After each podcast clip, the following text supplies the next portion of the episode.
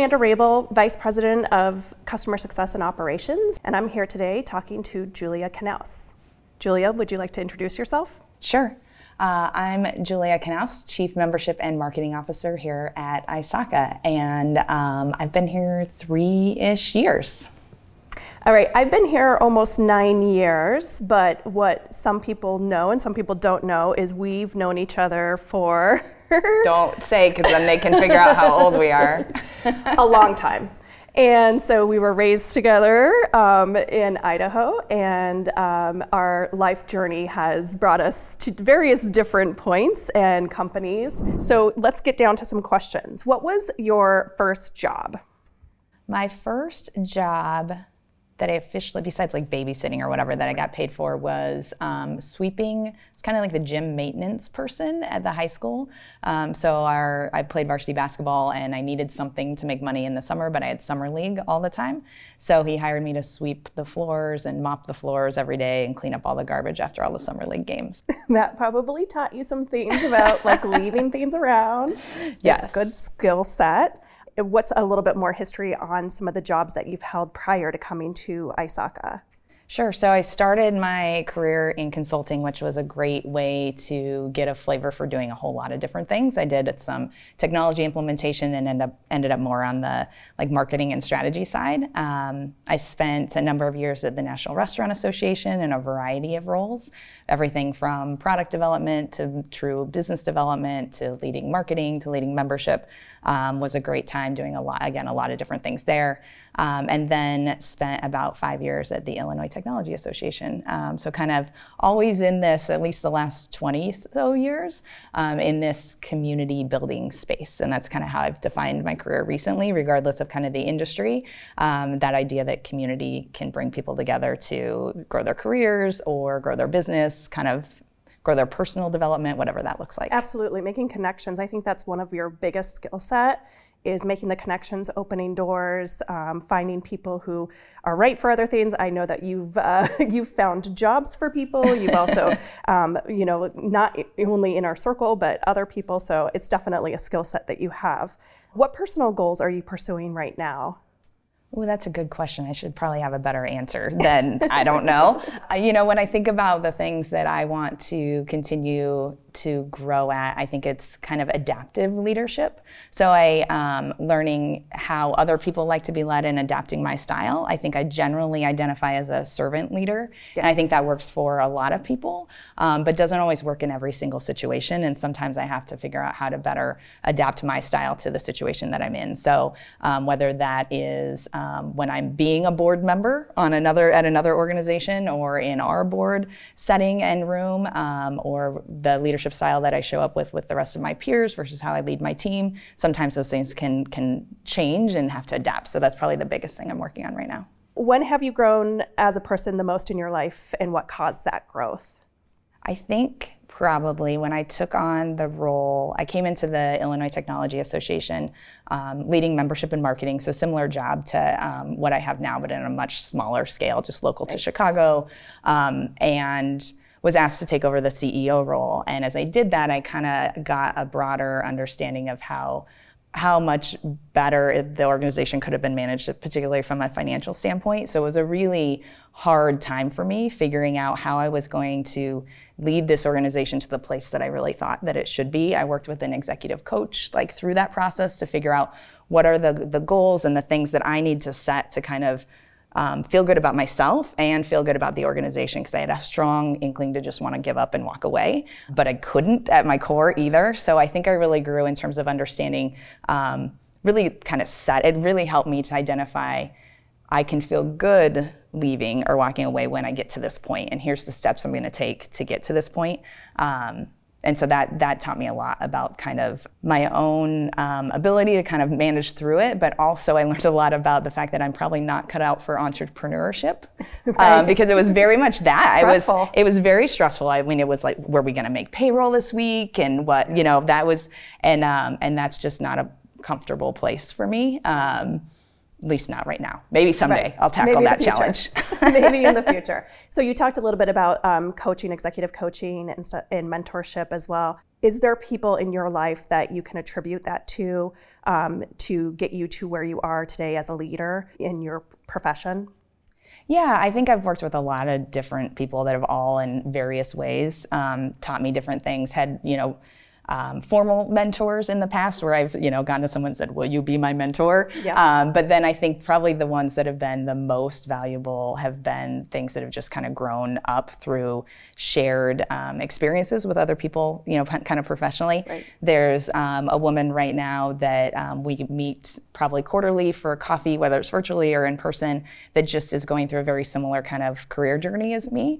Um, so almost in a peer mentorship way, uh, and it's super helpful. We share connections and stories and ideas about some of the challenges that we're facing. So that's been super helpful in shaping and, and helping me play back things and test things like I'm thinking about this and having somebody being able to honestly say, I think that's a really bad idea. Maybe not. or maybe think about it this way um, is super helpful. what has been the most significant barrier in your career? If there's even been one that you feel. I don't feel like I've had any big ones. I've definitely had moments where I've felt kind of the gender imbalance from time to time, not in a hugely significant way, but certainly. I think there was a point in time when I was um, pregnant with my third child that I pretty much got passed over for a promotion with their assumption that I wouldn't want it. I don't think I wanted it anyway, but no one asked me, right? So I think some of those kinds of things, and I think in that was almost 10 years ago now. I'm more confident as a person if that were to happen to me today, I'd raise a, raise a way bigger stink about it than, than I did at the time. Um, I think there's more social consciousness and corporate consciousness about those kinds of things too. So there's been little things like that, I think, um, kind of along the way when I look back, but nothing like hugely significant that I felt like I had to overcome. Right, absolutely. How do you balance career, personal life, and passions? Oh, it's hard. Yeah. Um, it's hard. I try and remind myself, um, as important as the work is that we do at ISACA, that like I'm not sitting here curing cancer today, um, so that it's okay to compartmentalize a little bit. And I think that that it's it's okay to take those breaks. And I talk to a lot of young women a lot of times, particularly women, about knowing like when to. There's Sheryl Sandberg had the the book about leaning in, mm-hmm. right?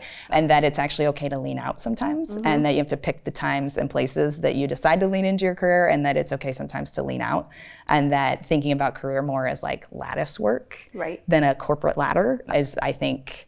One of the keys, I think, in the way that I've really managed my career and my career growth is that I've sometimes taken jobs that are a sidestep or a downstep or um, three rungs over, you know, but not necessarily always straight up. Right. Um, and I think that's been a good balance for me. When the kids were little and I was traveling like every other week to Washington, D.C., uh, basically in a commuting kind of job, I realized that was too much. And I took a job that like stepped that back, stayed very local, um, and actually made a little less money than I'd been making before, but it ended up being the right kind of step in career progression for me in the long run. I think you're overall just a really organized person too. I don't like clutter anywhere. You don't like clutter. You're really good at um, planning. You're really good at looking ahead at schedules. You're really good at relying on your community. I Yes. feel like you have all the right skill sets for perfect balance. Sometimes I feel very off balance. Um, and maybe I should say, what would Julia do? She would meal plan. I don't know. She would write it out and meal plan. I would. I do meal plan. I do meal plan. I have to say, I'm lucky. I've had a lot of help too. So I've been Yeah. fortunate that I've had great babysitters and nannies and and people that can have helped because I don't know that I could have. You know, I call them you know my second wife um, or second husband, that kind of thing. I've had you. You know, as you said, community because we'll take turns picking each other's kids up, and you've had my kids over weekends when both my husband and I were working. So. Um, so the, the it takes a village thing definitely plays into Yeah, it. absolutely. All right, let's talk mental health. You did talk about this a little bit earlier about sometimes you need to lean back um, and take a break. Um, what habits do you have to take care of your mental health? Well, I don't know. Don't don't take this as advice, but wine helps. True. Um, I don't know that that's the kind of advice that I'm supposed to be giving, but um, and for me, exercise uh, is the place that I find the most opportunity. I get really. My whole family knows that like if I haven't been to the gym in three or four days, like I'm on a rampage, um, and that me making time and space for that makes me a better, happy, healthier person for sure. Yeah, absolutely. Burnout is a real thing. How do you support and encourage employees in your department um, to care for their mental health? I think it's important we take the time we're given, like, and really take it off. Again, there's nothing typically so urgent in the work that we do that it can't wait a couple days right. you know when you're on vacation or even a whole week especially if you've set yourself up for success and you have um, somebody who can back you up i think that that's probably a key is ensuring that other people have similar knowledge and that you don't hoard knowledge. I think right. that that can lead to a lot of burnout when a lot, a lot, of times I think people think like, oh, if I have all this knowledge, then I'm indispensable. Right. Um, and I think it actually, when you see people sucking up knowledge instead of sharing it, it actually kind of starts to end careers instead of build careers. Absolutely. And it, it, like you said, building the right community around you personally will also professionally and in yes. your department, building that right community to have your back and be able to step in when you're not able to, because um, you never know what's going to happen. Um, all right, we're to ISACA questions. Okay. So, um, what do you think good company culture is? I think good company culture is when people feel like they can show up as their whole selves at work. Yeah. Um, whether whatever that means and is to them, um, and be accepted for that, and be able to feel comfortable working in the way and style and space that works best for them. Doesn't mean you don't, like I was talking about earlier, that you don't have to adapt from time to time to different personality styles and that kind of stuff. But a good culture allows you, if you are a servant leader, then you're respected for and people understand that and that's your leadership style. Um, and if somebody else leads in a different way or has a different approach to things, that's accepted and respected and stuff as well. Absolutely. Um, what about ISACA's mission excites you? So speaking of kids and stuff, we were um, I was explaining in the most basic ways to my kids kind of what ISACA does, um, and helping them understand that we, for them, the way I kind of phrased it was that we help make sure that it's safe for them to use their phones and apps and devices. Right. It was like the simplest way that I could describe it. And at the end of the day, if we like if ISACA, if we are doing our job really well, then my kids don't have to learn about security. Right. Does that make sense? So yeah. like there's all these things out there around how to keep kids safe on devices and how, you know, all that kind of stuff. Right. If we do our job super well and like what our mission is, you would never have to take that the, your kids our Those kids would never already... have to take that course because they would be protected and safe all the time when they're online. Absolutely. Absolutely. What do you think ISACA offers better than anyone else? We've talked a lot about community. Mm-hmm. I think that's like our superpower for sure. Absolutely. I think the the connections that people make, the stories I hear of people who have become lifelong friends through um, their their uh, ISACA membership or meeting a mentor or meeting somebody who created their next job. You know, our certifications are strong and important and really help people get a stronghold, you know, in the um, in their workplace. But I think it's the community that is like the the thing that is really at the heart of ISACA. Uh, what do you think is the most significant barrier to female leadership? It's hard to generalize, right? But um, I think I think a lot of women lead differently than the way that most men have traditionally led. Like a very kind of hard ass, direct line, get this done or else kind of mentality right. is not what I've experienced from most women leaders. Um, and so I think sometimes that mentality still exists in the glass ceiling that we're trying to break into. And maybe we're seen as too soft or too nice or whatever that is, even though we're probably driving better and stronger results with a different style of leadership. I think that that can sometimes be a barrier in how people perceive what a good leader is that cr- just creates some some different challenges i think for again you can't generalize and say all women right. um, but for a lot of women i've worked for or worked with i've definitely seen that kind of a difference in style yeah absolutely and i think you do a good job when you're trying to get a point across not to basically say you need to adopt my thought but here's why i think it would benefit us to do it this way you know yes. so i think you do a good job at not necessarily being soft but you are direct. And I think um, you have a way of, of uh, humanizing that directness, of like not being harsh, not being in that face, but then you know also telling the story um, to so people can see from your perspective. I think you do a really good job. In Yeah, I'd meetings like rather if people want to come with me somewhere than like force them. Right. Right. So like I'd rather talk them into it, convince them, show them all the reasons why that makes sense to follow me where I'm going, um, than be like, I'm gonna handcuff you and you have to come. Right, right. We've learned that with kids too, right? Yes. Um, it's a lot easier if they just want to come along with you and do it. How do you want to be remembered as a leader? This one's hard for me because sometimes I think that I fall too much into the like I want to be liked, and that's a tough balance, right? Um, I've carried that over from my teenage years, like right. Um, I just want everyone to like me, um, and I've let go of that. Like the older I've gotten and the more experience that I've gotten, that I that being respected, I think is probably the thing I care about more. Like you might not want to go have a drink with me, but you respect me in the way that I operate and that I have integrity. I guess probably at the end of the day would be the, the key word is that I've always operated with integrity. Yeah, perfect. All right, time for lightning round. Okay. Superman or Batman? Oh, Batman. Okay, why? Um, because he's sexier. He's cuter. um, uh, movies or music? Favorite movie? movies or music? Probably movies more. And my favorite movie is When Harry Met Sally. Yep. Um, and then your favorite artist, your f- music artist? Taylor Swift. Yeah. I love her. It was such a good concert. I know you went to a concert. I went to a concert. It's amazing. It's I so love her. she's she's awesome. I want to be her when I grow up. Right. Anti-hero. Um, last concert you went to? I think I went with you to the um, Windy City Smokeout. Oh yeah, we did go Who together did we see? this summer. Tim, Tim McGraw. Tim McGraw, who looks amazing for his age. Yes. And then a bunch of young kids. Yeah, yeah. And then that one guy that was very cringy. yeah, there was Yeah. there was a weird guy. Um, what is the best non-curse one-word insult? Hmm. What do I? I don't know. Um, I feel like I feel like your husband would be good at this because he just blurts out sounds and words all the time. We'll just move on. What were you afraid of as a child? clowns. Yep, I still am. I still don't like them. I don't really either. What was uh, what was my nickname for you when we were younger? I don't know if you. Well, I used to. Well, you would use my whole name a lot, Yes. Julia Marie, and so lengthen it. I don't know if that's that counts. Julia Gulia. Yeah, that's true. There's a I lot would of call you Julia Gulia and then Jules. Yes. What about for me? Well, I made up your middle name so that I could call you Amanda Jane in response to you calling me Julia Marie. Right. You'd have to explain why you don't. Why I had to Um, make it's up your middle tradition- name. It's tradition in my family um, to not be given a middle name, and so that you take your maiden name when you get married. And now I think it's outdated because now you can you can take your name what if you like it or not. You know, like now it's a, it was a little bit outdated, but yeah. So I didn't have a middle name until I got married. So she gave me my middle I name, called her Amanda Jane so that I could have a full name for her when I was mad. and then AJ. Yes. You would call me AJ. would you rather have more time or money?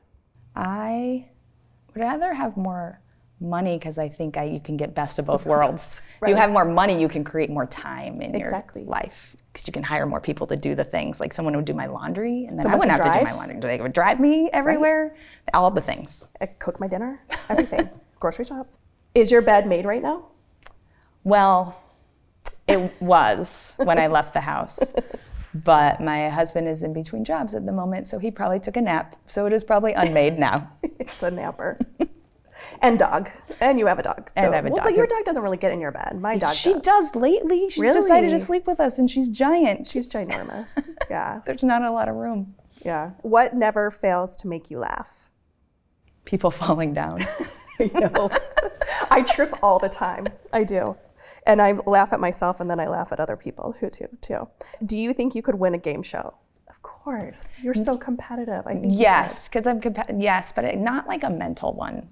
Like No, I would but- freeze on the spot, but like, like Amazing Race, I would love to do that. That'd be super fun. I would probably do okay in Survivor. Well, and like we played the quarters game or things like Yeah. that, Yeah. and you always yeah, like minute win. to win it, maybe. Yeah, minute Stuff to win that, it. That, kind of thing. stuff. Yeah. Have you ever won a contest?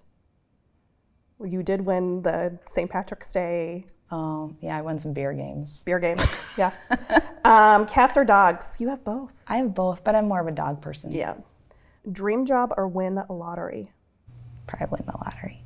Yeah. Because then you could do Do whatever dream. you want. Then you could like yeah. Right. Would you rather have physical or mental strength? Mental. Yeah. Yeah. And then what is your guilty pleasure? Celine Dion. I was going to say Diet Coke. I don't know.